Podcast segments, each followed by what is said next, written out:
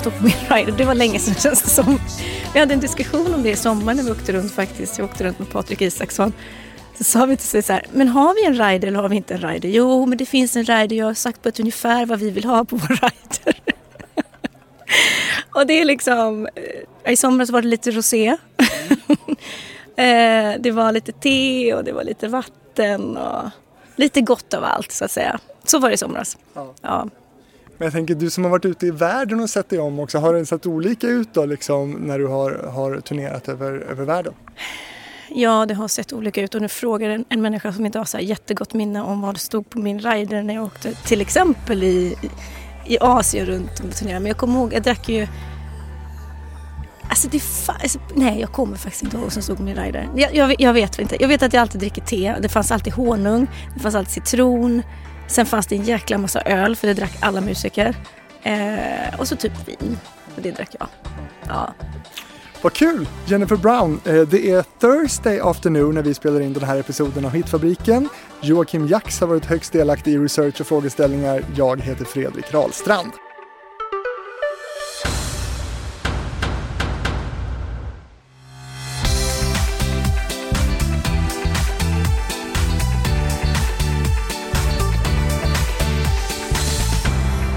Välkommen Jennifer Brown. Tack så mycket. Och Hilma. Uff. Hilma sitter bredvid mig och det är min fina lilla vovve. Ja. ja. Så himla fin. Vad är det för ras? Alltså, hon är ju en blandning. Det är fyra raser i henne. Hon är cockapoo och det är ju eh, pudel och eh, vad är det, cocker och sen så är det Jack Russell och så är det bichon. Mm. Så hon har den bästa av världar brukar vi säga. Mm. Och så. Hon har precis fyllt fyra, var det så? Hon har precis fyllt fyra. Mm. Men du, eh, vad kul att ni är här. Ja, tack. Och vad kul för mig att äntligen få träffa dig. Jag tror att du är den som jag har frågat längst väldigt många gånger. Jag kände nästan att det måste vara så. Nej men jag tänker, men gud, hur länge har inte den här korrespondensen hållit på? Och jag menar, jag, ja vad ska jag säga? Jag kan inte, jag, nu är jag här i alla fall. Ja. Och nu ska vi snacka en timme om din eh, karriär. Kan inte du eh, kortfattat, hur skulle du beskriva din karriär? Och det går inte att vara kortfattad. Går det det med karriären? Nej men jag, alltså så här. Jag älskar ju att sjunga och det har jag gjort hela mitt liv. Och min passion, eller passionen, det har varit mitt jobb. Så har det sett ut. Alltså så att jag menar, det, sen kan vi gå in och bara prata om olika delar i livet men jag menar den har ju varit allt för mig. Den har skjutsat mig in i världen. Ibland ser jag den som en ursäkt nästan till att få leva livet. Den har tagit mig överallt i hela världen. Och den har fått mig att träffa människor, den har fått mig att utveckla mig själv och mina känslor. Så ibland är det så att jag ser som att musiken är given till mig för att jag ska utvecklas på något sätt. Vad gör dig lyckligast att sjunga då? Och vet du vad, det handlar inte så mycket om vad det är jag sjunger, det handlar om känslan jag sätter in i, i, in i instrumentet som är då min kropp och hur den... Och jag har på senaste tid blivit mer av en nörd när det kommer till sång. Jag har som gått in och börjat nördat in mig i sången igen på ett helt annat sätt, på ett tekniskt sätt. Och jag tycker det är fantastiskt roligt, även om jag har haft mycket så här eh, eller jag ska inte säga mycket, jag gick musikskola, det var ganska generellt. Sen så har jag gått hos sångpedagog. Men jag, jag har inte nördat så mycket med just den tekniska biten av min sång. Och det är som att jag har liksom kommit i en, jag vet inte, kanske femte, sjätte, sjunde våg. jag vet inte vad jag är på min skala av karriär. Men, eh, I att gå in lite mer i den tekniska biten. Och när den lirar med den här känslan av passion som vi pratade om så, så, så, kan jag inte beskriva hur fantastisk känsla det är. För det är någonting när du slår an en ton med en skön huvudklang och du har all kontakt med med kroppen och eh, de rätta delarna så att säga. Diafragman brukar man prata om va? Diafragma, helt rätt. Nej men det händer ju någonting. Det händer någonting som jag inte kan förklara. Jag blir... Det, det tar mig tillbaka till här, det här barnet till mig som tyckte det var kul att sjunga från början. Och det, det, det, går inte, jag kan inte jämföra det med något alltså. Jag älskar det. Men vad är det som har fått dig då att, att börja nörda in dig på, på rösten så här nu då? Jag, jag, tror att det var så roligt med allt med, corona, med coronan som har kommit. Så min grej, min historia med det var faktiskt att jag gick in och jag har ju aldrig lärt mig instrument sådär. Jag har ju alltid varit, jag har alltid sjungit och liksom varit en sångerska och jag har aldrig riktigt kommit mig för att lära ett instrument hela vägen. Så tänkte jag att ja, men jag, det finns ju tid här nu. Och då tänker jag att jag ska börja, jag ska lära mig spela piano. så smått, ska jag säga. Men, men det har jag gjort faktiskt och jag har suttit relativt ofta med det. Det har liksom blivit en, en vana. Och då... Och det är så här Simple Piano och det är helt fantastiskt. Vem som helst kan göra det här. Det är Simple Piano Basic, ackord, learning. Och det är så roligt. Så att, nu tappar jag lite tråden men det i kombination med att jag sjunger också så det blev liksom någon slags det var som att jag, vet du vad, som ett nytt perspektiv, eller från ett annat perspektiv har jag gått in i sången. Med instrumenten, men också med tekniken. Och det har bara blivit så, jag kan inte riktigt säga vad som kom först. Men det utgör min dag, för att sjunger inte jag så, så är inte jag riktigt hela jag. Men vad kul, för jag har spelat in ett avsnitt även med, med sångerskan Molly Hammar och hon eh, pratar också väldigt mycket om sin röst som sitt instrument och hur, hur nördig hon är med den och hur viktig den är för henne. Eh, och att hon testar den också varje dag för att hon är också lite orolig för sin röst. Har du, eh, kan du vara orolig för din röst? Eh, jag är inte orolig för den är ju... Jag kan tänka, många gånger min erfarenhet när jag har varit orolig så vet jag att när jag får en mick och börjar sjunga så blir så blir det bra. Mm. Eh, men den är ju... Den, den, Har det alltid varit så? I stort sett alltså. Ja, jag tycker, men jag kommer, jag kommer inte, om, jag, om jag haft den där tveksamheten så bara och så kommer den här micken. Det är som att det slår an de här tonerna, övertonerna som du inte riktigt hör när du bara sjunger rakt ut. Så att det, liksom, det sker någonting i den här eh, förstärkningen av rösten som du kan glida på. Eh, men, eh, men, men nej, jag tror...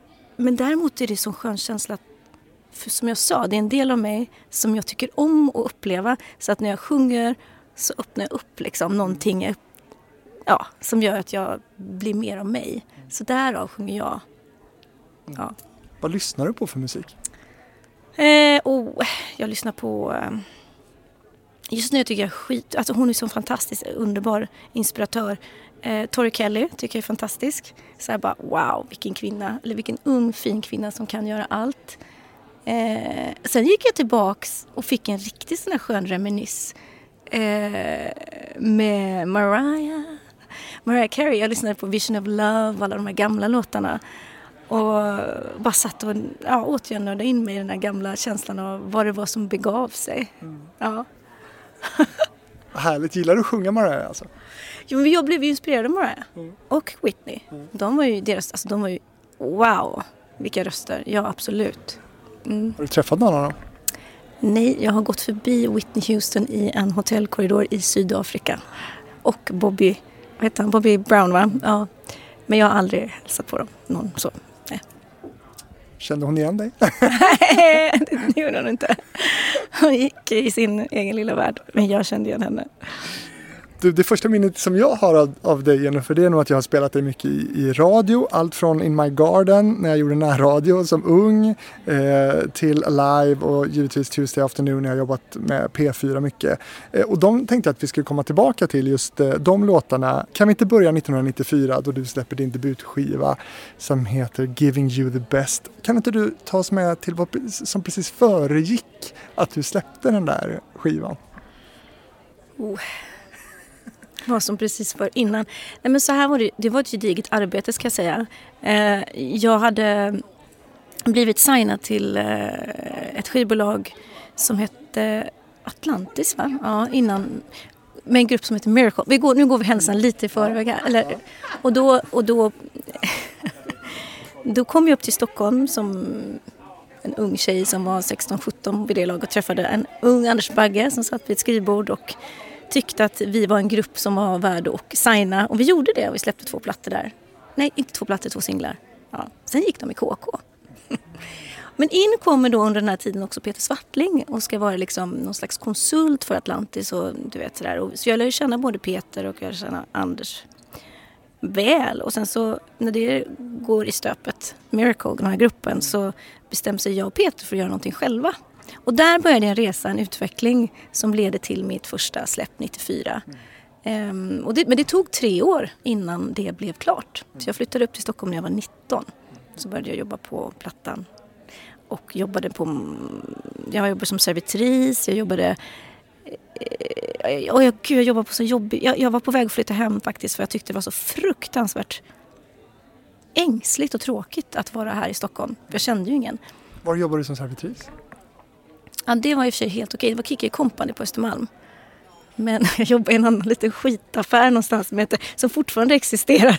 Som jag hatade faktiskt.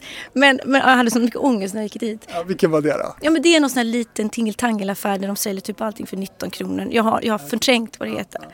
Men ja. Eh, men sen så började jag faktiskt jobba på Ricochet eller på Telegram eh, Eh, reception. Där satt jag. Och när jag kom dit då vände liksom allting för mig. För då träffade jag folk inom branschen. Jag träffade alla där. Jag träffade ju Dilba, jag träffade Titiyo, jag träffade Meja och men alla som på något sätt höll på liksom med musik och så. så att, och sen gick jag in och så spelade in min platta på eftermiddagen när jag var klar med jobbet. För, för din solodebutplatta då som vi pratar om nu, eh, det var ju liksom inte...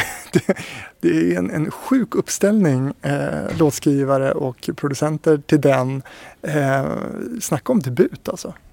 Ja, det var, en, det var, vi satte ju ribban högt. Ja. Vi gjorde verkligen det. För det, det var som vi kommer tillbaka som här, vad lyssnade jag på? Men jag lyssnade på de här stora, vackra, härliga rösterna. Jag, vill, jag ville liksom vara i det landskapet och vi ville ta det hela vägen. Så att, eh, och mycket med hjälp av Peter Svartling som fanns med och med Anders Bagge också som fanns med på den tiden. Så att, Hur mycket kontakt har du med de herrarna idag? Sporadiskt sådär, eh, men inte, in, inte som det var då. Nej. Sveriges nya souldrottning kallades ju du då. Eh, fint epitet. Mm, det var väldigt fint epitet. Ja. ja. Och det var väldigt souligt. Det var väldigt souligt. Mm. Det är någonting har fått höra väldigt mycket.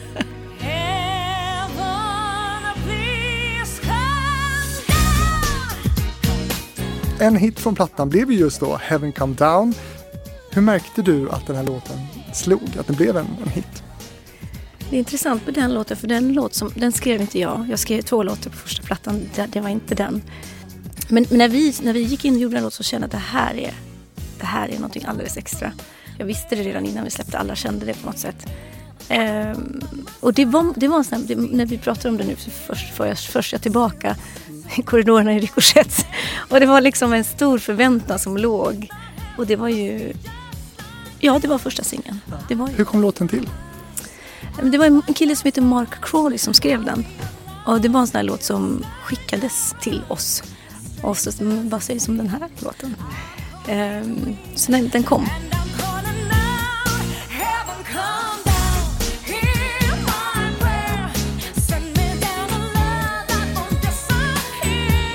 Men du blev inte speciellt förvånade då låter det som att det blev en hit? Nej, jag, jag, den var så, det var så, det var så, det var, den var så medryckande.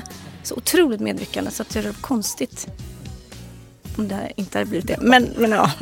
Men ibland kan det ju vara sådär att man verkligen tror 100% på en låt som, som aldrig ens når liksom, som, eller blir något som albumspår ens. Jag håller med. Jag har inte svarat på den frågan men jag vet känslan. Men du, hur kom det sig då att, att det var så mycket stora producenter, amerikanska låtskrivare med från början? Du var ju i princip helt okänd. Men jag tror att det var så att ingenting är en quick fix och så hade vi höga krav och vi sa så här, ja men vi vill att det ska bli en jävligt bra platta. Vi vill inte stressa den plattan. Och på något sätt så, du vet hur det är med momentum, man bygger någonting och så blir det bra och så hörs det och så för man det vidare. Och så blev det liksom en grej som att eh, det byggdes en liten hype kring det. Så att folk ville också vara med, och participate liksom. Så att jag tror att det var en sån grej, det ena gav det andra och vi lät det få växa och bli svulstigt och bra och liksom. Så tills vi var nöjda. Så var det verkligen. Tills vi var nöjda. Och sen så köpte ju BMG upp Ricochet precis innan jag släpptes. Och då blev ju allting BMG ägt. Men Ricochet var ju den som hade liksom på något sätt ja, tagit hand om hela utvecklingen. Mm. Men det är väl inte alla som får den chansen tänker jag, att kunna få, få sätta ett sound och, och få jobba så grundligt då som, som, som, som du fick göra? Nej, det är svårt att säga hur det där... Ja, man, har, man har ju hört massa oändliga historier. Jag är bara tacksam att jag kunde ta den tiden faktiskt, även om det var oerhört frustrerande. Och är det någonting när jag träffar kollegor i denna bransch så är det den här frustrationen av att få vänta och vänta och vänta. Och det känns som att man är den enda som får vänta, men det är inte så.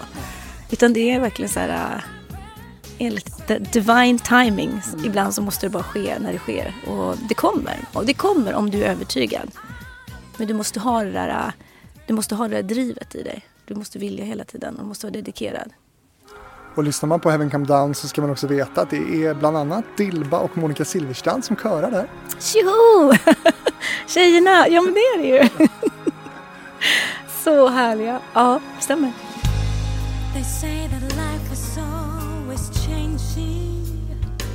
Och när man lyssnar på den idag, jag lyssnade på den igår eh, och bara kände att gud vad den håller alltså. Det är lustigt att du säger det, för det är det jag tänker. Den låten är en sån där låt jag inte tröttnar att sjunga. För den är tidlös. Den är tidlös i sin text, den är tidlös i hur den är gjord. Eh, och den, den, är, den är vacker rakt av. Jag, jag, jag, tack för att jag tycker verkligen att den känns... Eh, ja, det, den känns som att den... Och den, den var ju också det här eh, som jag sa återigen tillbaks till de här stora rösterna. Vi ville sjunga någonting som var stort och till kärleken. Och... Det hade kunnat vara en Mariah-låt. Det hade kunnat vara en Mariah-låt. Mm. Absolut. Mm. Eh, men vad betyder den för dig idag? Jag har ju, den låten är en sån här låt som jag har sjungit jättemycket på mina vänners bröllop och på andra bröllop. Den, så den, den har ju, det som är fint är att den har fått en betydelse i den yttre världen. Så att jag har liksom kunnat gå olika varv med den. Den, vet, den har blivit liksom hörd och sedd och jag har ju sett människor reagera. För var det typ två månader sedan så gick jag in och överraskade ett par. Som, det var deras låt som de hade haft som de blev kära till. Och då hade mannen överraskat det här. Eh, gjort en överraskning. Hon, vis, hon, visste inte att vi skulle spela så att in kommer hon på ett ställe, ett hem här, ett hotell i Stockholm. Och vi står där, vi tre musiker och så säger han någonting och så börjar vi spela. Och hon, du ska, den, här, den här reaktionen hon får när hon börjar gråta. Först blir hon chockad och sen skriker hon ut mitt namn och sen kommer gråten. Alltså det är så vackert så att det är då man känner att om jag någonsin har tvivlat på att jag ska göra det här så gör inte det. Därför att det betyder så mycket eh, för, för någon annan. Så att där har just med Everything har den betytt jättemycket. Mm. Men behöver du de där kvittona på, på att, att det du har gjort verkligen har betytt någonting? Behov är jätteviktiga tror jag och man behöver det också. Eh, det är inte därför jag gör musik. Jag gör det för... Men å andra sidan, okej, okay, vad kom först? Hönan eller kycklingen? Jag vet inte. För när man börjar sjunga så får man ju bekräftelse. Och det är ju härligt när man får bekräftelse, man visar att man är bra på något. Så jag skulle säga att det är lika mycket en del av det, om jag är riktigt ärlig. Eh, för att ingenting är kul att bara göra i sin egen... I, i, vad ska jag säga, i sin egenhet. Det måste finnas en dynamik i det du gör.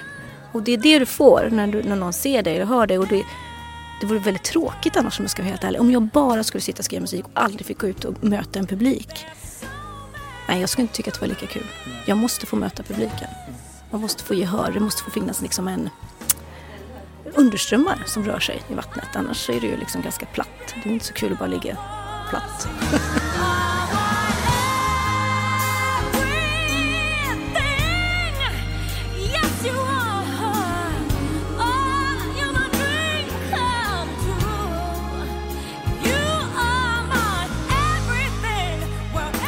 Hur mycket får du möta publiken här direkt efter första plattan då? Alltså hur mycket turnerande blev det? Vad, vad kommer du ihåg ifrån den här tiden efter just det, din debutplatta verkligen? Det gick ju, jag kommer ihåg för att jag stod, jag var ju och turnerade, på, med, jag gjorde en turné med Tio.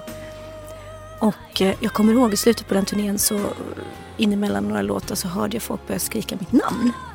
Och då hade vi precis släppt Heaven Come Down och var så Jennifer Brown, Jennifer Brown. Jag bara, och då var det någonting som slog mig. Men gud, folk vet vem jag är. Och, det, och sen var det ju liksom bara, vum, det tog ju fart liksom. Det var etta på försäljningslistan och det gick ganska snabbt över till, nej, till Japan var vi och höll på där borta också. Alltså den hamnade ju på topplistan över hela världen. Ja, inte hela världen men på vissa ställen som är väldigt signifikativa ändå. Som tog mig, ja, det var det återigen att komma tillbaka till musik. Att en låt, det kan, jag kan bli så fascinerad, just den låten gjorde så otroligt mycket för mig. Men sen så följde vi upp det också med andra låtar så att ja. Men jag tänker att du måste ha kommit då från den här debutplattan med ett, ett enormt självförtroende. Ja, det kan man ju tycka. Men du vet, i det, man är, man är i någonting så finns det alltid, man är alltid eager for more. Mm. Det finns alltid liksom nästa etapp. Så jag har nog aldrig stannat upp och liksom så här Tyvärr skulle jag säga. Men det är klart att jag, att jag, jag känner att det är... Men lite overkligt också för att man, jag vet inte, man... Ehm, att vara kreativ är ju också att vara i en process hela tiden, i en rörelse. Så man sitter inte så här, åh vad bra jag är. Utan det är hela tiden en rörelse på något sätt. Men eh, lite mer klapp på axeln hade jag önskat att jag kunde ge mig på den tiden än vad jag gjorde. Ja. Dig själv alltså? Ja, mig själv. Mm. Du eh, nämnde ju typ Tio här och ni har följt varandra lite. Kan man säga. Absolut. Ja. Um, jo, men vi blev väldigt goda vänner då. Hon blev som en syster för mig. Uh, min syster hade flyttat till USA och sen så Eh, men vi hade så mycket gemensamt eh, med våra liv och våra erfarenheter. Och, och samma sound ju. Ja, hon var, det var ju, hon, om hon var ena soldrottningen så följde jag den andra. Ja. så att, eh, ja, men vi, hade, vi var lite parhästar där ett tag och ja, liksom åkte med strömmen liksom, tillsammans. Delade mycket. Parhästar men också konkurrenter då också antar jag? Absolut. Mm. Ja. Hur märktes det? Alltså vi turnerade ihop också. Sen när jag, först var jag ute och turnerade med henne och sen så när blev jag den jag blev. Hon var ju stor innan mig. Eh, så jag kanske var lite undergiven faktiskt om jag ska tänka efter så här. Men lite så här, ja men till tio år är ju ändå, du vet så, från, så som jag såg det. Eh, jag var lite lilla syster, hon var lite stora syster.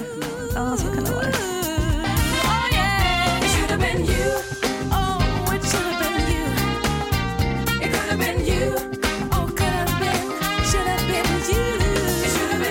Precis, för du började alltså åka runt med TT och, och typ köra det eller? Ja, precis. precis. Sen, sen fick du egna körsångerskor? Sen fick jag egna körsångerskor, ja. Det fick jag. Men du syrran då, TT alltså i ditt fall, vad har ni för, för kontakt idag? Men det är också så att vi ses sporadiskt. Mm. Vi har inte lika, inte som det var då. Nej.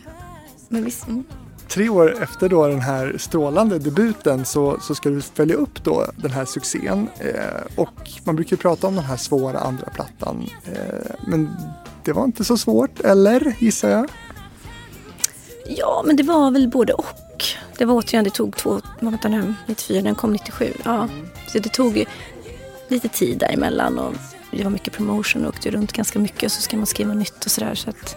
Kände du press där? Ja, det gör jag. Ja, det gjorde jag absolut. Alltså den här inre kritiken, driden som på något sätt, som jag inte förstod då var en inre kritiker, men den var ju verkligen så här, du måste leva upp till, du måste leva upp till och du måste eh, prestera och, och sådär. I kombination med den här glädjen som man har, som gjorde återigen att man kom in i det man gjorde.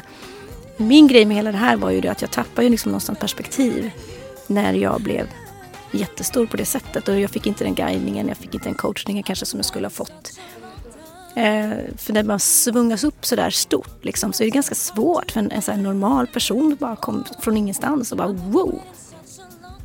Så att... Eh... Hur märkte du det då, att du, att du saknade perspektiven? Jag märkte det för att jag var väldigt hård mot mig själv. Alltså jag, det här med att jag liksom hela tiden lite piskade mig själv lite för mycket och inte kunde njuta av att jag verkligen jag skulle kunna önska att jag njutit mer av att få vara där jag... De här olika etapperna man tar sig fram i livet. Titta nu är jag här. Fan vad skönt. Ehm, och känna ett lugn i det. Så det, men det är dubbelt. Det är dubbelt. Det är alltid, det är alltid tvegat på något sätt. Men skivbolagen har väl inte heller alltid varit de bästa på att ta hand om sina stora varumärken heller? Nej, det var, jag hade ju ändå Peter var ju med där, han var ju main manager och vi var också ett par. Så att han var ju väldigt trygg för mig under den här tiden. Så att på det sättet var det ju väldigt bra så sätt. För han, han, har, har ju, han kommer ju att betyda väldigt mycket för mig under den här tiden. Så att... Eh, och jag vet att det inte har sett ut så, för, eller det såg inte ut så för alla. Liksom, men, men jag vet att det var väldigt tryggt att ha Peter där liksom, vid en sida som kunde dela mycket med allt det här andra. Liksom. Och när du var för hård mot dig själv? Ja, men lite så. Mm. Plattan som kom då hette ju In My Garden. Varför blev den låttiteln också eh, albumtiteln? Jag tyckte bara om det. In My Garden, det var liksom, just en symbolik för så mycket också vad som finns i det som växer just nu på något sätt. Och det blev liksom titelspåret på... Var inte det första singeln vi släppte också? Oh Den var ju med på ett soundtrack också. Men det var ju ett titelspår och sen så var det liksom, den var, den var bara så här... Den var bara fin. There's a place underneath the purple sky Trodde du att det skulle bli en större hit just den låten än vad den blev? Den, den är ju ganska suggestiv. Nej, vi hade inte, jag tror inte vi hade liksom så här, åh, Heaven Come Down förväntningar på den liksom. Utan den fick vara sådär för att det var... Det fick jobba sig in lite mer. Ja.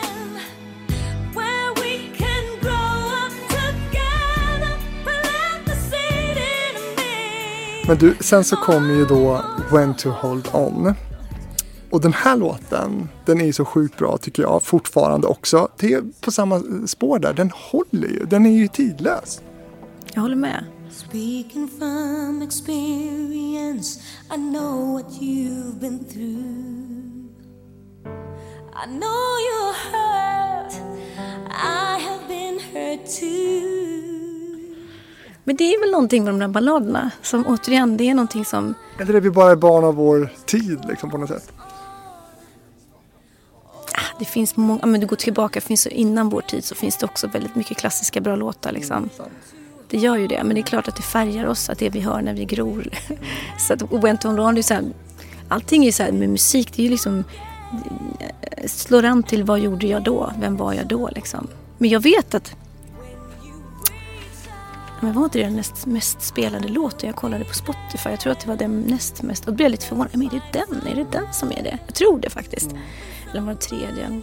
Men, men uh, den, den är ju grym. Den skrev Kim Carnes. Mm. Ja. Precis. Ja. Betty Davis Eyes Kim Carnes. Ja, precis. Berätta hur den kom till. Nej men det var också en sån här låt som vi fick skickat till oss. Vi, var, vi ville ha vi ville ha en bra låt eller bra låtar och sådär. På den tiden så var det väldigt så här, det är det fortfarande, man skickar låtar liksom. Kan det här vara någonting? Kan det här vara någonting? Så att, jag vet inte exakt hur låten kom till med att jag bara, den här låten älskar jag. Alla älskade den. Så att vi, vi, ja, vi körde på det. Hur många låtar fick du tillskickade? Alltså, var, var det drivor eller? Det var drivor kan jag säga. Herregud.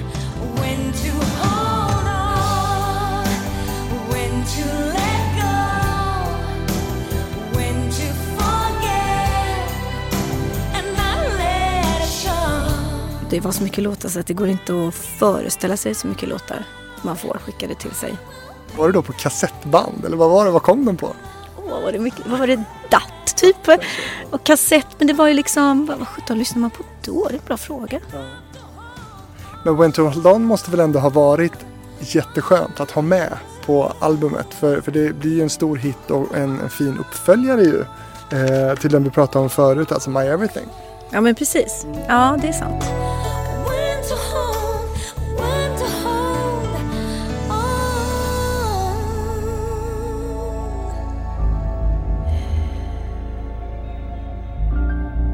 Och sen har man också ett annat spår på plattan som heter Sweet Remedy. Ja, just det. Skriven av den som sedermera skulle bli Backstreet Boys Jörgen Elofsson. Ja, Sweet Remedy! Ja, just det. Ja, ja nej, men den var... Åh gud, måste jag tänka tillbaka Kommer du ihåg den? Ja. Mm. Sweet Remedy.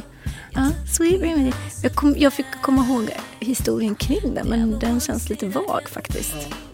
Men återigen när jag sitter och går igenom det här, det är stora namn du har samlat ihop här.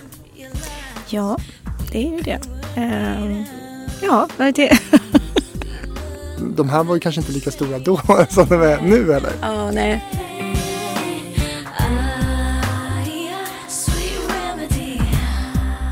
Lenny Kravitz var ju med på första plattan också. Som, som, han är väl den nästan coolaste och största tycker jag. Eh, och han, alla hans musiker. För jag, jag, spelade ju med hans, eller, hans producent eh, Jerry DeVoe som är hans kusin.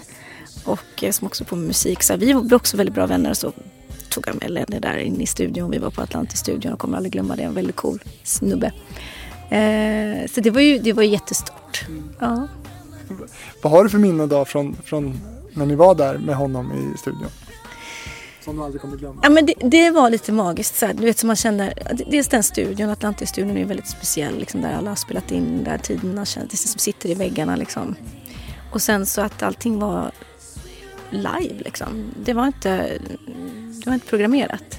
Det var liksom, äh, det var kanske inte, jag ska inte säga att allt var men det mesta var, alltså du har, jag har saxofon, det är liksom Lenny spelar gitarr och det var liksom, man känner när någonting åker upp på en nivå. Och det blir världsklass bara. Det kan jag tänka där när jag var där. Det, det här är världsklass. Och det, det, var på riktigt och musiken var på riktigt liksom. Så det, och så riktiga stråk och sånt där också som alla hade. Det var ju såna otroliga budgetar man hade på den tiden. Så att, eh, och de här plattorna släpptes ju då på, på 90-talet. Hur, hur många phone calls away är du från Lenny Kravitz idag skulle du säga? Är jag ganska många phone calls away från Lenny. jag är inte den bästa på att följa upp om man ska säga så. Jag, det måste jag ändå säga, det, det, är inte jag. Jag är inte det. Jag är min egen lilla värld. Sån har jag varit hela tiden. Och de som kommer och så går det folk så här. Men jag är inte så bra på att följa upp redan året efter, 98, då började jag gymnasiet eh, och då kommer en ny platta från dig som heter Vera. Och här händer det ju någonting. Eh, det är någonting som händer mellan In My Garden och Vera-plattan. Vad är det som händer där? Ja, det är så att jag träffar en kille som heter um, Billy Mann när jag spelar in uh, In My Garden-plattan som också skrev, jag skrev In My Garden med. Och uh, Nobody Knows Me var väl med på den plattan också. Vi skriver i alla fall två låtar. Och det är egentligen tänkt att In My Garden ska släppas i USA. Men jag känner efter att ha träffat Billy att nej, den här plattan kan inte släppas. Vi måste skriva, jag och Billy måste få skriva. Och jag kommer ihåg att alla bara, vad fan, hur tänker hon nu liksom? Men jag kommer ihåg att jag stred, och jag gick emot alla. Jag gick emot till och med, jag kommer ihåg Peter var inte heller, tyckte inte heller det var det bästa. Men jag bara, jag måste följa min instinkt här jo, vi släpper inte, snälla släpp inte den här plattan. Vi har så mycket på gång. Och då hade vi börjat så här. Och jag kommer ihåg att jag gick upp till um, Hasse Breitos på hans kontor och spelade upp två eller tre låtar. Så, så här, släpp, vi, vi, låt oss göra den här plattan. Det här är någonting alldeles extra. Och han, han, han resignerade inför det och lät mig få som jag ville. Det, det, men det kommer jag verkligen ihåg, det var en strid. Så att, eh, det blev inte så. Utan den här plattan det gick ju ganska snabbt också med den plattan. Så att, um, med Vera? Med Vera, precis. Men, men Billy Mann då, för de som inte har koll på den här låtskrivaren, han har alltså skrivit åt några av dem som du högaktar då, som Céline Dion till exempel, men även John Legend och Pink och Take That och Backstreet Boys, Cher, eh, David Guetta, Jessica Simpson, Ricky Martin, Anastasia, Art Carfunkel, Boyzone, Paul Abdul och Jennifer Brown. ja men visst, han är grym. Han... Hur samarbetade ni? Eh, Billy is a wild horse. Alltså han är ju så en, en, kreatör i sitt esse och galen kan man säga många gånger. Men jag älskar det där galna. Jag tycker om det. Tycker, han var ju... Han, han, kunde väcka mig. Jag kommer ihåg vi satt i en studio, Lifeline-studion som fanns på den tiden. Den finns fortfarande. Men ja, den, där satt vi och, och, då eh, jobbade vi ganska intensivt. Så väckte han mig klockan fyra på natten. Varav jag faktiskt har kvar den. Det är den som kommer på plattan. Det är... Eh, Eh, men gud. Eh. You were trusted with my love and now you belong. Paper Crown. Paper Crown.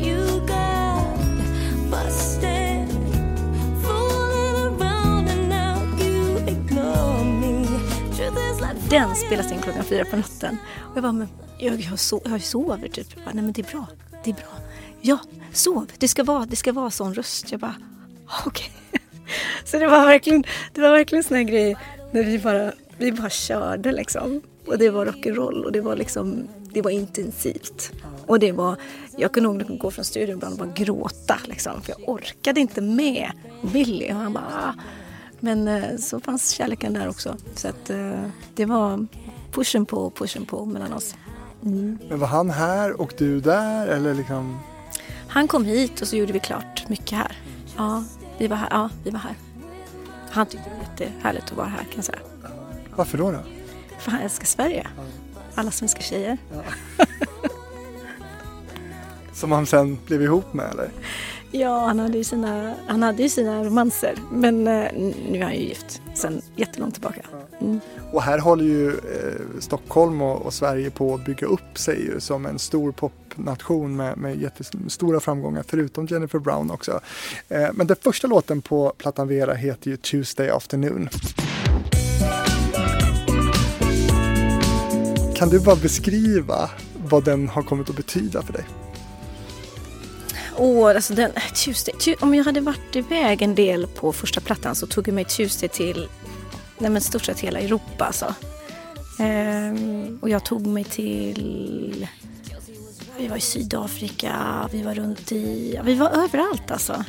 Vi var i stort sett överallt på den plattan. Och just också återigen en sån låt som bara alla älskar. Alla älskar den låten. Ehm, och sen så kommer vi till USA då, och då blir det väldigt märkligt för då har den gått så himla bra i Europa. Men då bestämmer de sig för att de ska släppa våran tredje singel. Vilket är jättemärkligt och vi tyckte liksom att men här har vi ju allt. Den här låten har ju allt. Men det var så, jag ska säga uppstyrt och man sa inte emot dem. De, de visste ju sin marknad och då väljer de en To the Morning. Så jag åker ju runt i USA och ska turnera med Two in the Morning. Och det visade att radiostationerna, de var ju såhär, men den där Tuesday Afternoon. Och att den också de tyckte att Two in the Morning var lite för, mm, lite under bälten när det kom textmässigt. Eh, för det hade ganska mycket sexuell anspelning. Och det, det var ju så här, tyckte man att men det måste ju de som jobbar här i USA ha haft koll på. Men jättekonstiga val. Som tyvärr gjorde att det inte kom hela vägen till USA. De släppte sen live, vägrade släppa Tuesday Afternoon fortfarande. Så att ja, det, det blev svårt. Där var det svårt. Men fick du någon förklaring någonsin till det? Nej, ja, ja, det fick jag säkert. Mer än att vi, vi ifrågasatte, jag, ombord, jag, jag och liksom skivbolaget, vi ifrågasatte det jättemycket. Men till syvende och sist kände man, okej, okay, men det här, okej. Okay. Det kanske, ni tänker att ni ska bygga det då på något sätt. Sådär.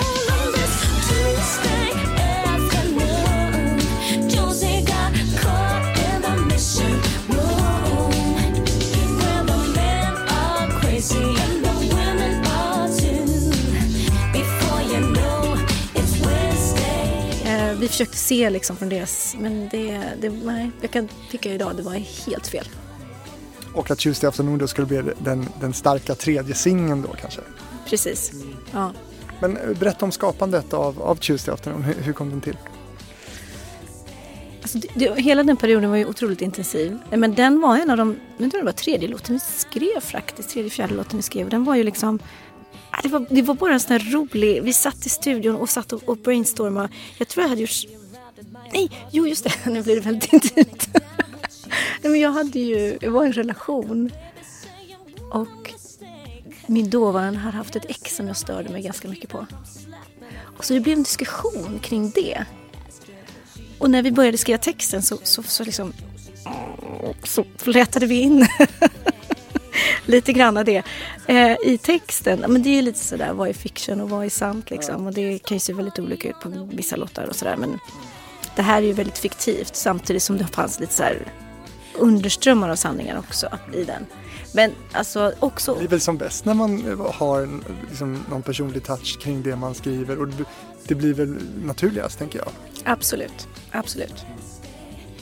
Då fick det där exet åka med? Ja, exet fick åka med. Och han var ju Paul, vad heter han efter nu då? Paul, han spelar ju gitarren. Hans gitarrspel är ju så himla bra och det gör, utgör låten så mycket. Så hans känsla på låten gjorde väldigt, väldigt mycket också faktiskt.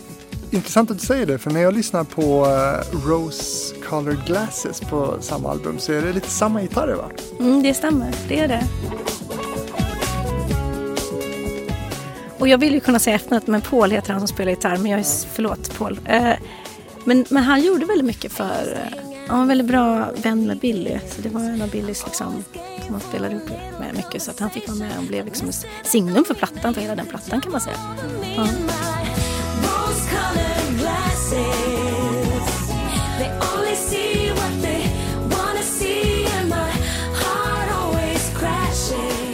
Paul Pimpsler, jag kom på vad han heter, gitarristen som gör soundet på Tuesday. Ja. Men, men uh, Rose Colored Glasses blev ingen större hit, mer som ett albumspår med en fantastiskt härlig, liksom så här somrigt uh, poplåt ändå. Att inte den blev någonting. Ja, men ja, jag tror vi släppte den som fjärde singel eller något sånt där faktiskt. Jag tror det. Eh, och Two in the morning då som, som du fick sjunga runt om i, i USA. Den, det är ju en bra låt ju.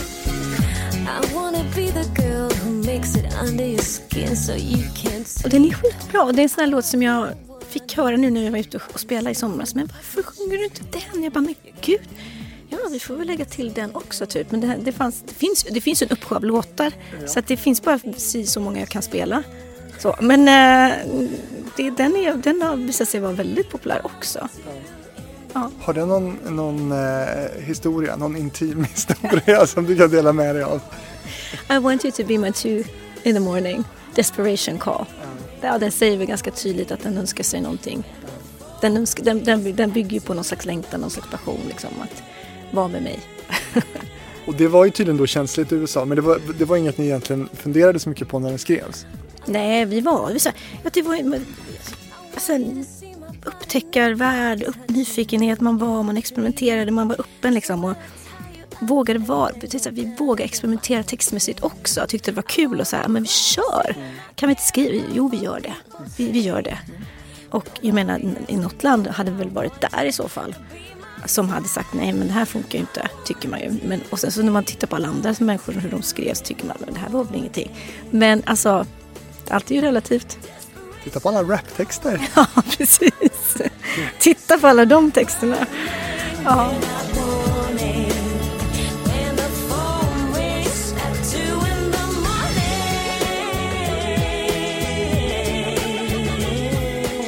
Och det här är en låt som har gått varm hos mig. Det här är nog en av mina Jennifer Brown favoritlåtar faktiskt. Nästan bara på introt, men sen hela låten. Ja. Radiovänligt. Det är väldigt radiovänligt faktiskt. Och det... Snyggt att prata på det introt också. Oh, bra, just det. Eh, det tänkte vi inte på faktiskt när vi gjorde den. Men... Kunde ni inte tänka på det? det tänkte vi inte på. Kiss the sun goodbye? Have you seen a dark cloud fight the silver line? Men vi, vi blev, det var liksom, jag kommer ihåg att skivbolaget sa så här. Eh, kan du inte skriva någon väldigt enkel låt? Så här, all, all, det var väldigt, för det är mycket text och det är mycket så här, mm, takat, prat, sjunga och väldigt så här, intrikata texter på ett sätt kan man säga. Kan du inte skriva en som är väldigt enkel? det var faktiskt deras request. Och vi bara, jo, det kan vi göra.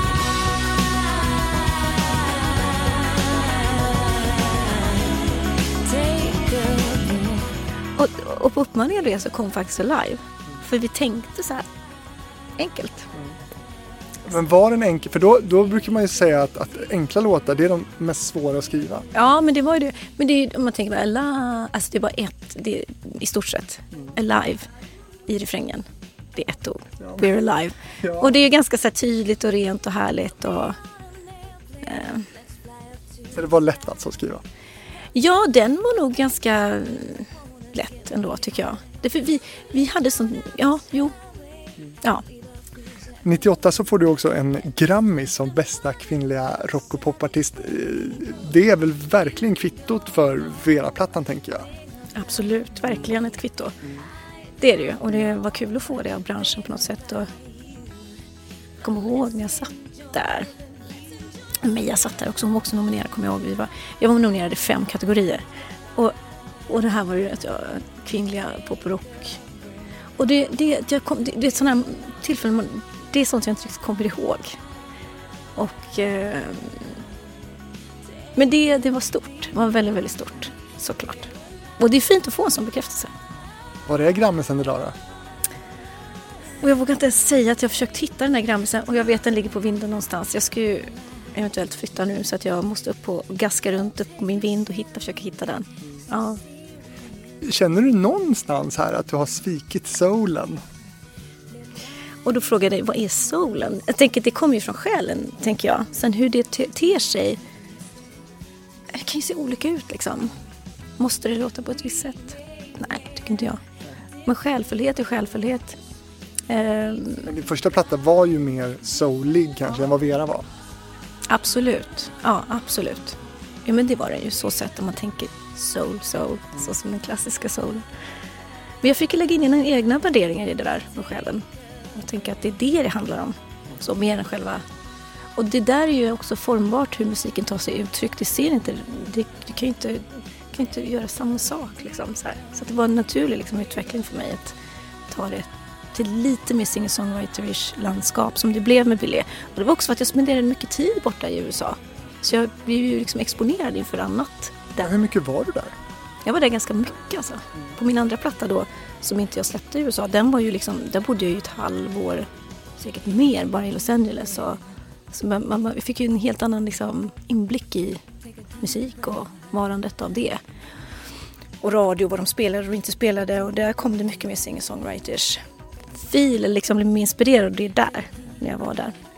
Känner du igen dig då i, i när, när eh, nutidens stora popartister som Danny och Molly och drar till Los Angeles för att, för att skapa musik och sådär. Känner du någon samhörighet?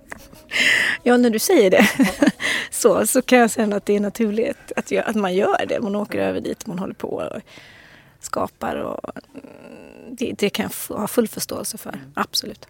Hade du velat vara större i USA? Hade du velat slå större där? Ja, om du frågar mig nu så tror jag det. Men då, om jag ska vara helt ärlig, så var jag inte säker på det. För det var lite läskigt alltså. Och jag var, ja men liksom så här, grejen var att jag hade så mycket också i Europa. Jag hade, jag, jag, så att USA var ju så här, ja vad kul som pricken över i om det skulle hända. Men det var lite så här, okej nu är vi landet som är landet. Jag förväntar mig, jag var väldigt realistisk där, inte att det ska hända. Där var jag väldigt så här, eh, vad ska jag säga, realistisk och ganska så här skön med vad jag visste vad jag hade liksom. Jag vet inte vad jag får kanske, wow, men så här, ja, men funkar det inte så funkar jag, nej, men jag gick in väldigt med en realistisk ton där. Du hade ju att göra kan man säga efter VR-albumet så, att, så det hade du ju. Jag hade att göra efter VR-albumet. Mm. Ja. Skulle du säga själv att, att din karriär pikar här? Där pikar karriären, absolut. Det gör den. Och sen tar det några år innan nästa. ja, men du, hur mådde du här då? Jag mådde bra jag, på många sätt. Men det återigen, det, det, jo, men jag hade otroligt kul. Jag var ute och turnerade mycket, och spelade och kände mig väldigt älskad och uppskattad. Det var väldigt, väldigt roligt att möta människor som helt kan ens låtar, kan texten och som är helt galna och härliga. Och det, att se det där medryckandet, det var, det var enormt kul. Det var enormt roligt. Mm. Men, men, alla artister som har gjort den här resan som du har gjort, de är ju så utbrända och så trötta här. Men inte du? Jo, utbränd och trött. Men grejen är att jag har alltid varit så här. Jag, jag, jag ger jättemycket och sen så blir jag som slokar jag liksom. Som kanske är naturligt. Men jag, jag slokar och, jag, och då måste jag typ gå. Alltså många gånger uppfattades det som att jag kanske var vad svår de var. Liksom, eller man fick inte kontakt. Men det är för att jag var så otroligt trött. Mm. För att det tar ju mycket, så mycket kraft. Kom, det, det, mest uttröttande som jag tyckte var jobbigt under hela den här perioden var ju det här the meet and greet som man hade. Och man åkte runt med alla de här äh, länderna och man träffade alla skivbolagsmänniskor som skulle, alla the ground people, alltså det som man, de som jobbar ens, ens material. Det var jätteviktigt att träffa dem. Mm. Men det var så, det tog så mycket kraft för att Ja, för mig var det det jobbigaste tror jag faktiskt. Att åka runt och göra liksom, det i kombination med att åka runt och göra liksom, så här vi gör nu. Mm. Intervju efter intervju, intervju efter intervju. Det här är fine, du vet när man har så här tio stycken på en dag. Mm. Och man ska ha en meet and greet sen, då är det liksom, man är ganska trött. Mm. Det är man. Och då snackar vi inte meet and greet med, med fansen utan med just skivbolagsfolken. Men vad hade du för relation till, till fansen vid den här tiden? Det fanns ju inte på samma sätt som det, det, det fanns inte. Det är ju synd alltså kan jag tycka. Det var mest när jag spelade live skulle jag nog säga. Mm. Som jag fick den kontakten. Och då var det lite, det, det, man träffade ju dem när man var med dem men det kunde också att man var lite distanserad också. Mm. Det var lite så här. Så. Men eh, jag kände ju dem på något sätt, på någon nivå. Jag kände ju dem, kände ju deras kärlek. Mm. Hör de av sig idag kanske? Ja, det hörs fortfarande av idag och folk undrar vad som händer och så vidare. Och så vidare. Men det, ja, det, det ser annorlunda ut idag. Det har ju lugnat ner sig betydligt också. Mm. Och den här viktiga Englandsmarknaden, hur, hur var den för dig? Det var också sån här, åh gud, du drar upp så mycket ångest i mig. Förlåt. Nej men verkligen så här, nej men vet du vad det är den här presteraren som kommer upp i mig. Det här, åh man ska liksom, det ska funka och det ska jag var ju i England också och spelade jättemycket ju. Och jag tror att en känsla för mig när jag tänker på det som kommer upp, den här känslan av en slags otillräcklighet hela tiden. Mm. Att hela tiden så här, titta vad bra det är här. Se, åh härligt. Ser ni hur bra det är? Och det är så här, det, den är så bottenlöst jobbig. Istället för bara... Det är som att det finns, ett, en, man, det finns en förväntan som ska infrias hela tiden. Men vi vet inte om den kommer att infrias. Nej. Och den, den kan ta ganska mycket kraft från en. Och det är, väl det, det är också en sån här grej som gjorde det jobbigt för mig kan jag tycka att, åh, att jag, blev, jag blev trött på det bara. Liksom att man skulle försöka plöja igenom och göra bli stor och liksom på en marknad. Och man skulle, ja. Så där kunde man känna sig ganska otillräcklig emellanåt. Mm. Och du skyddades inte från det där då? Eh, om du nu tyckte att det var jobbigt tänker jag. Jo men alltså det var jättebra människor runt omkring och sådär men det spelar ingen roll. Mm. Jag kunde ändå känna det. Mm. Så. Att det var liksom fanns det någon marknad som du faktiskt var väldigt intresserad av att faktiskt slå i eller att det skulle funka bra i? Liksom? Det, jag tror att det var, det, det, var väl Sverige först när den första plattan kom. Den, den grejen att, att bli stor liksom här och bara wow. Och det, det var liksom, den, det var grunden. Men sen så blev allting annat blev så här, åh, det bara växte. Det var inte så som du säger att jag måste erövra den marknaden eller så. Utan en låt på Vera som, som du själv har varit med och skrivit och som jag misstänker är den mest personliga kanske för dig heter ju Daddy's Gone. Just det. Daddy's gone, leaving a legacy of love gone wrong. The Legacy of Love Gone Wrong. Berätta om den låten. Ja. Oh, Daddy's Gone. Ja, pappa. Um, min pappa som faktiskt gick bort i år. Beklagar. Ja, han, uh, han var ju, brukar säga att han var sån pappa som sa wherever I lay my, my hat kind of father. Han, uh, han var västindier och uh, vi är tre helsyskon. Men vi har också sju andra syskon. Och, och han, han var, han kom från sin kultur men han, han kunde liksom inte han kunde inte stanna upp och vara i, i, i det som var utan han har liksom hittat andra vägar hela tiden. Så det är det, och det är det den låten handlar väldigt mycket om. Legacy of Love Gone Wrong. Och vad det gör med alla andra runt omkring. Som familjen runt omkring, alla familjer runt omkring med mig, med min mamma och sådär. Det, det, är liksom, det är ett pris man får betala. Så att, eh, ja, det är en ganska tuff låt, den texten. Och nu finns han inte mer? Nu finns han inte mer. Vad vi vet? Jag vet att han finns. Därför jag, jag, är helt, jag, är, jag, är en, jag har en sann övertygelse och känsla av att han finns i en annan dimension. Jag tror, energimässigt så finns han. Jag, jag har fått indikationer på att han finns. Ja, nej, men jag vet det. Jag känner att han är där. Så att, och det, Vad för indikationer då? Nu blir man ju nyfiken när du säger så. Jag vet, men det är så här, han finns där på, jag, jag ska inte gå in på de detaljerna, men han finns där på ett energimässigt plan. Och jag tycker det är häftigt och det är faktiskt, så här, generellt så har jag den inställningen och känner det att för mig är det så att det tar aldrig slut. Det är bara att vi inte har inblick i vad som sker. Men energin finns där. Fick ni avsluta på något bra sätt? Hade ni liksom en, bra relation då eh, på slutet? Ja, men det tycker jag. Han var ju ganska illa däran de två sista åren. Han bodde i Göteborg. Eh, men det hade vi, absolut alltså. Absolut, vi fick, eh, jag var ganska mycket i Göteborg. Så att det, det var fint. 2003 vi på nu, då släpper du albumet Home. Eh, en albumbild som jag känner igen väldigt väl, det är ju då när du står och täcker för ena ögat och har en rosa klänning på dig. Va, va, vad är symboliken bakom den bilden? Hmm. Det var ju... Du vet man experimenterar, det var en fotosession, jag var Christian Kornberg som fotade det var bara en, ett uttryck som vi tyckte om på något sätt. Jag var blond då också, kommer jag ihåg. Och det var liksom mycket åt alla håll på något sätt. Men det, det, jag tyckte bara om det. Den, det, var ingenting, det var inte mer än så. Vi tyckte bara om uttrycket och känslan. There's a part of me that just wants to do everything you say But there's another den här låten är ju också en, en favorit till mig men jag tänkte att du skulle få berätta lite hur den kom till för eh, och så undrar jag lite så här hur du mådde här, alltså weak, kände du dig weak?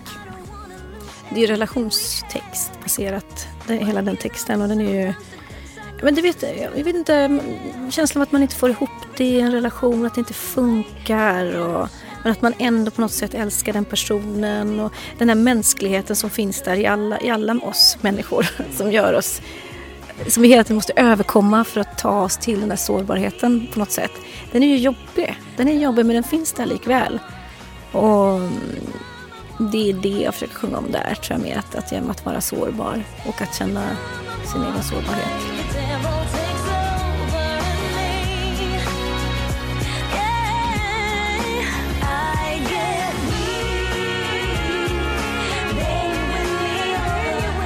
Den... Eh,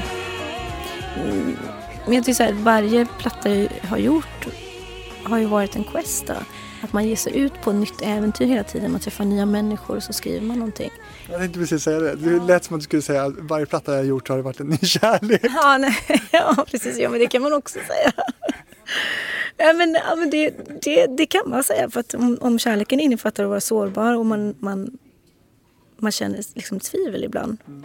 Så, så är det ju så livet har varit gentemot mig liksom, hela mm. tiden kan jag tycka. Men har du inte tänkt på det? Vilka fantastiska låtar som vi inte skulle ha fått om det inte var just för brustna hjärtan. Liksom. Det är sant. Det, det är så sant. Mm. Det är där vi på något sätt plockar vårt stoff ifrån. Ja, och det där. Men det, det är, visst, och det, det, är också naturligt. Men det är jobbigt som fan att vara i det. Ja. Kan man ju konstatera. Det är ju det. Men uh, vi är inte bara där, tack och lov.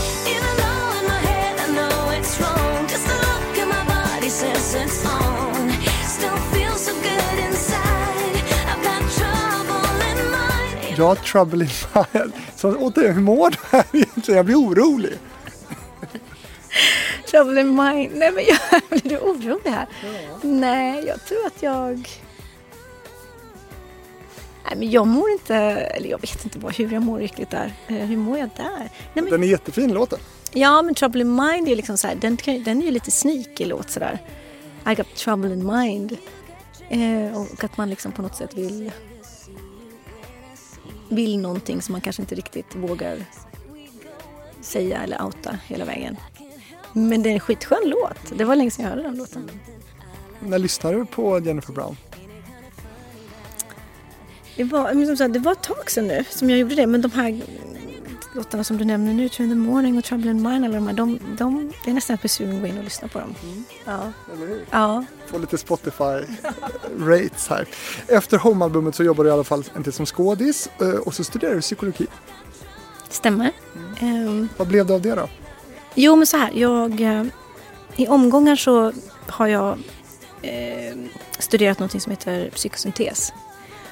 Det är väl en form av, vad ska man säga, uppsamlingspsykologi som, som inte bara är renodlat så här utan den, är liksom, den har samlat information från olika typer av psykologiformer. Och eh, den har också, det jag tycker är vackert med psykosyntesen det är att den också har med själen. Och ett övre jag och ett inre jag. Eh, och det bottnade jag på något sätt i, även om det är ganska, det är så här, du vet man, man, man helt plötsligt förstår att det finns ord för någonting som man själv har känt men som man inte riktigt kunnat sätta, rubricera eller förstå. Och det är väl det jag tror psyksyntesen har varit för mig, att jag har fått ta med mig själen. Det är inte bara liksom, det är inte så pragmatiskt på det sättet utan det finns en större vidd som jag tycker är vacker. Och för att vi, eh, den, den behövs sättas ord på i livet. Och du drog lärdomar där? Jag drog jättemycket lärdomar av det. Och sen så har det bara fortsatt intressera mig för det är så jag är som människa. att Går jag igång så går jag igång och då vill jag fortsätta. Så att jag gick fyra år så att jag är, idag är jag utbildad samtalsterapeut. Ja. Därför det känns så bra att prata med dig. Precis. ja, men använder du någonting då eller jobbar du som det? Jag gjorde det när jag gick ut. Och jag hade ju, man, man, går, man har så klienter när man går och utbildar sig. Och nu har jag några av de klienterna kvar mm. som går fortfarande. Mm. Mm. Och vad kan det handla om då, de samtalen som, man, som du är bra på att handskas med? Vad kan det vara? Ja, men det är bara livet i sig. Mm. Ja, framförallt är det väldigt mycket vad jag tror är viktigt att förstå sin egen sårbarhet mm. och att värna om den. Eh, när jag tittar tillbaka på mitt eget liv så, så hade jag önskat som sagt att det fanns någonting, att jag hade förstått den bättre och att den hade fått vara med mer. För det, det, det när den här presteraren eller liksom inre kritiken börjar ta över och din sårbarhet försvinner, mm. då tappar du någonting. Och det är det jag tror, det där jag har lärt mig att uh, den måste få finnas med och kunna se den och kunna empatisera med den. Så att väldigt mycket vara snäll mot sig själv. Och det är väl det jag också fått lära mig med under årens lopp. Att vara snäll mot den här lilla tjejen som faktiskt tyckte det var jävligt kul att sjunga från början. Mm. Och eh, som kanske inte alltid fick den här uppbackningen rent känslomässigt. Och hur jag kan nära henne själv. Och det, det är de, de där bitarna jag tror är viktiga att, att, uh, att ta med sig. Ju tidigare desto bättre. Hade den här lilla tjejen någonsin någon dröm om att få vara med i Melodifestivalen? jag vet inte. Nej, jag vet, jag tror inte det. Kanske hade hon någon sån dröm när jag tittade på Carolas Främling liksom.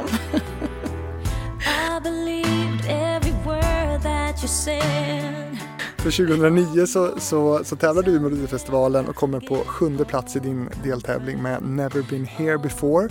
Um, så himla märkligt. Jag har ju lyssnat ganska mycket på dig och sen så lyssnar jag på den här låten och kan inte minnas att jag har hört den någonsin.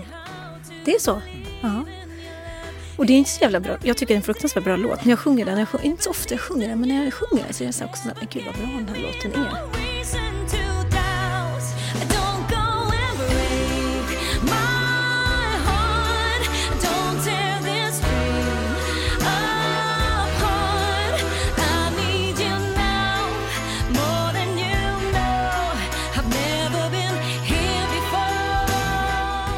Den var ju, kom ju från ett uppryckande sammanhang också. Jag hade blivit, ja men den var ju otrolig. Alltså, titta tillbaka på att jag sjunger den låten i Melodifestivalen var ju helt fel liksom.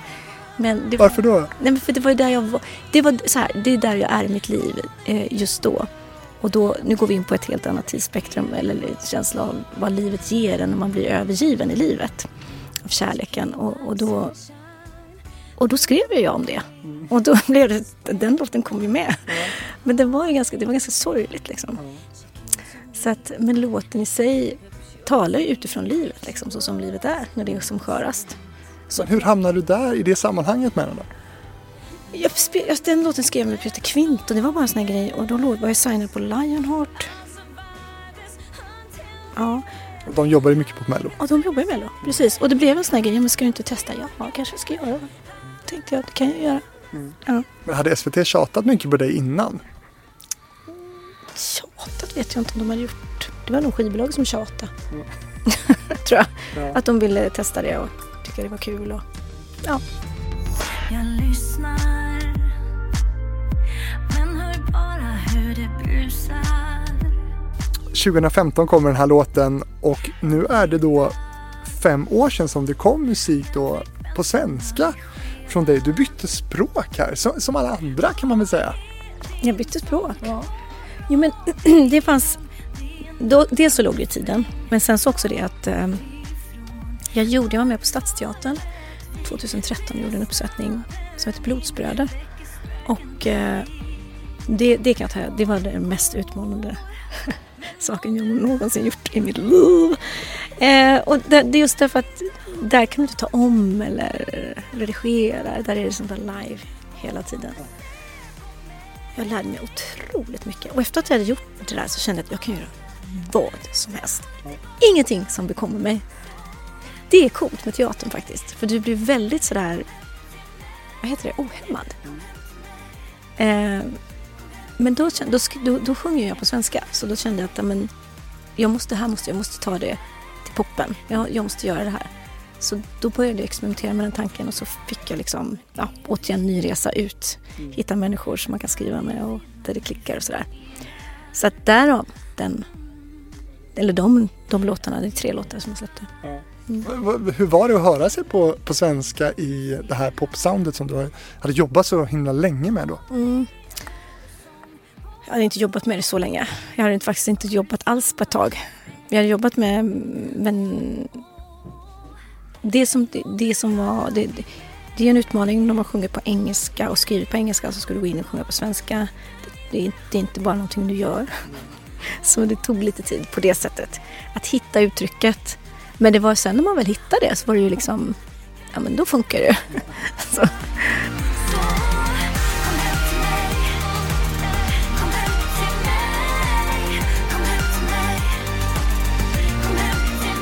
Så att det, det, det är där att man får jobba upp. Det får jobba, man får räkna med att det tar tid ibland att jobba upp ja. sig. Liksom. Men Kom hem till mig, det blev ju en liten halvhit och den går ju superbra på Spotify. Ja, det blev en liten halvhit ja. Ja, ja precis. Nej men den, den tyckte folk om. Men du fick inte mer smak där då eller? Jag, just, jag skrev oerhört mycket grejer på svenska men det har inte kommit ut någonting. Det var lite så här, det var också så lite push and pull och man bytte skivbolagsmänniskor och allting som det blir ibland så bara så allting faller lite under stolen. Och då till slut så släppte jag det och sen nej nu är det nog. Så blir det sådär och då, då ligger det hur mycket material som helst. Eh, och så hoppade jag in i, i um, psykologins värld. Jag, jag, jag satte på bromsen där. Och då så släppte jag musiken faktiskt i ett eller två år.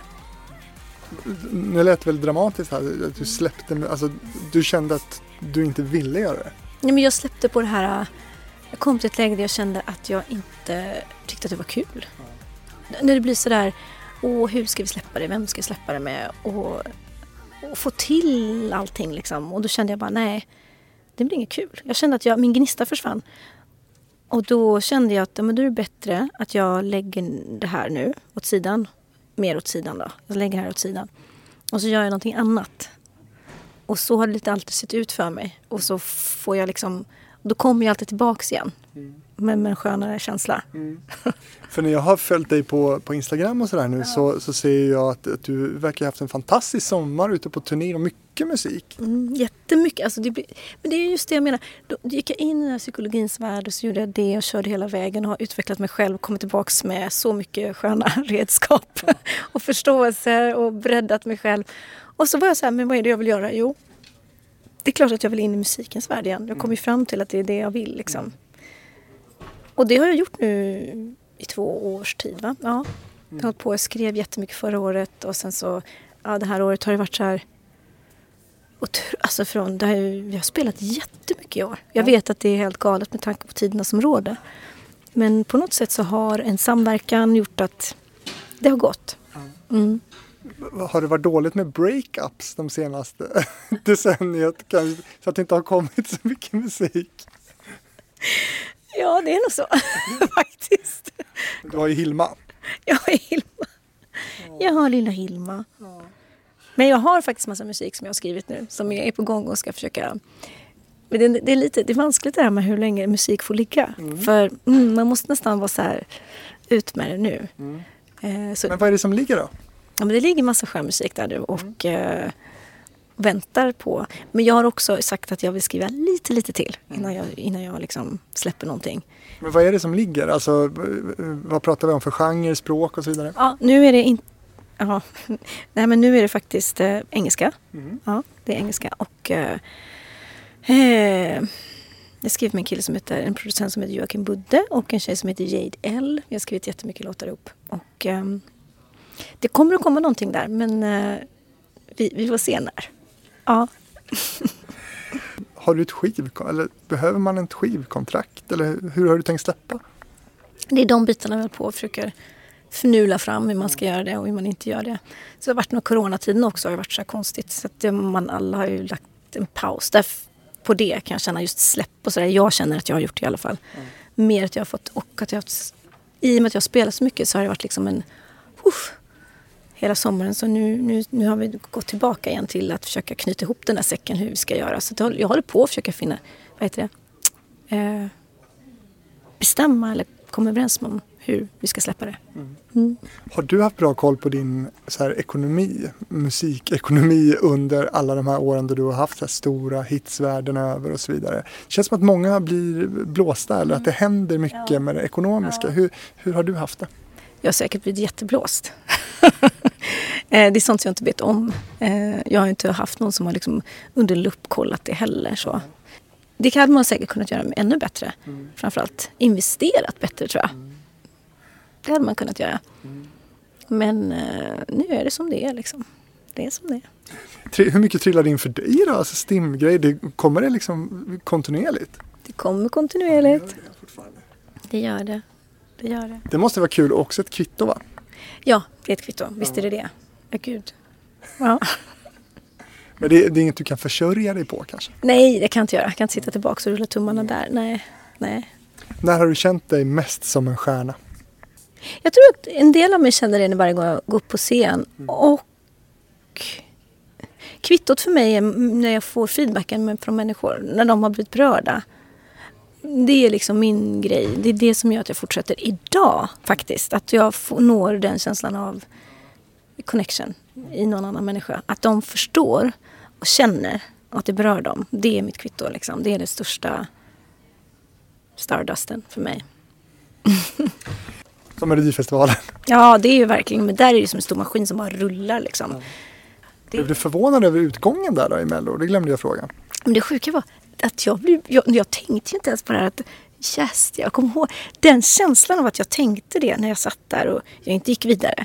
Just jävlar, det, jag, det, så här, jag tänker inte ens i de termerna för att jag var så i mitt återigen.